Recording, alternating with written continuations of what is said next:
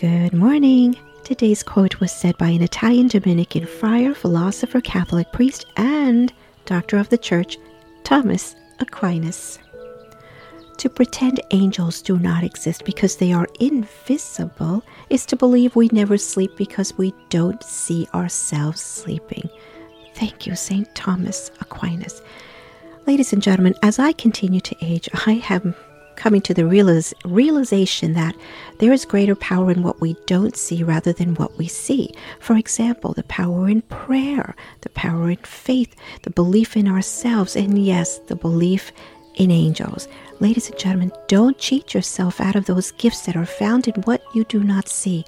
Do not cling yourself to things of the world that you see, because the truth is the beauty, most of the beauty lies in what you do not see. Food for thought. Make it a great day.